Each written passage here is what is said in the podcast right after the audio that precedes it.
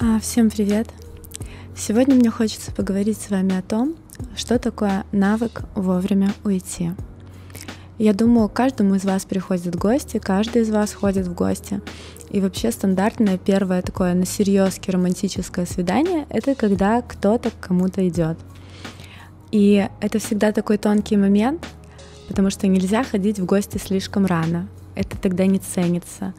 А нельзя ходить в гости в каком-то не том состоянии. То есть первый раз, когда ты приходишь к мужчине, это очень важный момент, потому что он запомнит, какая ты и каково с тобой, какая с тобой атмосфера.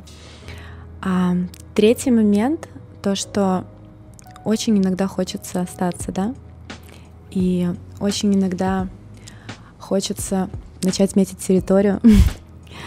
И очень иногда хочется вообще оценить то, сколько женщин, например, бывает в этой квартире. Я сейчас всегда буду говорить про то, что вы идете к мужчине, потому что я считаю, что а, прежде чем пускать мужчину на свою территорию, прежде чем впускать его в свою жилплощадь, нужно посмотреть, как живет он сам, а, для того, чтобы не было несостыковок ожидания и реальности. Так вот, эти три вещи делать нельзя. Нельзя метить территорию, нельзя а, говорить о других женщинах и нельзя задерживаться, к сожалению. А что такое задерживаться? А, вспомните, пожалуйста, тех людей, которые к вам приходили в гости и все никак не могли уйти. Вот вы уже там что-то и пол помыли, еще где-то еще что-то. Особенно после первого секса, это же тоже гости, а, вот в мужчине будут все эти качества усилены.